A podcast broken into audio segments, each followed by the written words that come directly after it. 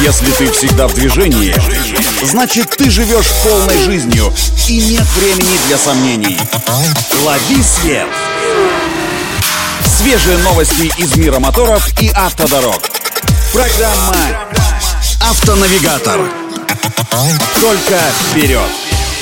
Это автонавигатор для тех, кто всегда в движении. С вами Александр Барский. Мы стартуем. Голландский стартап Lightyear в течение последних шести лет работал над амбициозным проектом по созданию автомобиля на солнечной энергии. И вот Lightyear под номером 0 наконец-то готов. Это первый в мире серийный автомобиль на солнечных батареях. Lightyear 0 уже получил разрешение на использование на дорогах и в скором времени его можно будет увидеть на трассах Западной Европы. Автомобиль на солнечных батареях, по словам создателей, является самым энергоэффективным транспортным средством на сегодняшний день.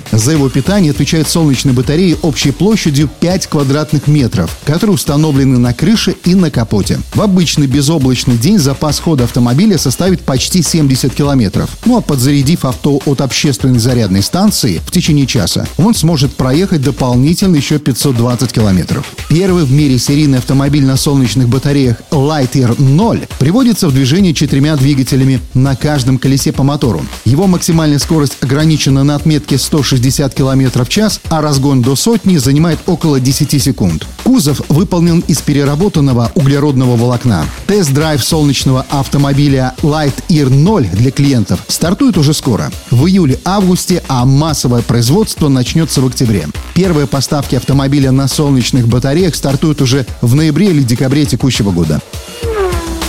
И еще одна небольшая новость. Вьетнамская автомобилестроительная компания VinFast получила в России патент на свой новый автомобиль – компактный пятидверный электрический кроссовер VF7. Производитель планирует начать продажи нового электромобиля уже в следующем году. Кстати, вьетнамская автомобилестроительная компания VinFast взяла курс на электрификацию всего своего модельного ряда и собирается полностью отказаться от производства автомобилей с двигателем внутреннего сгорания уже к концу текущего года.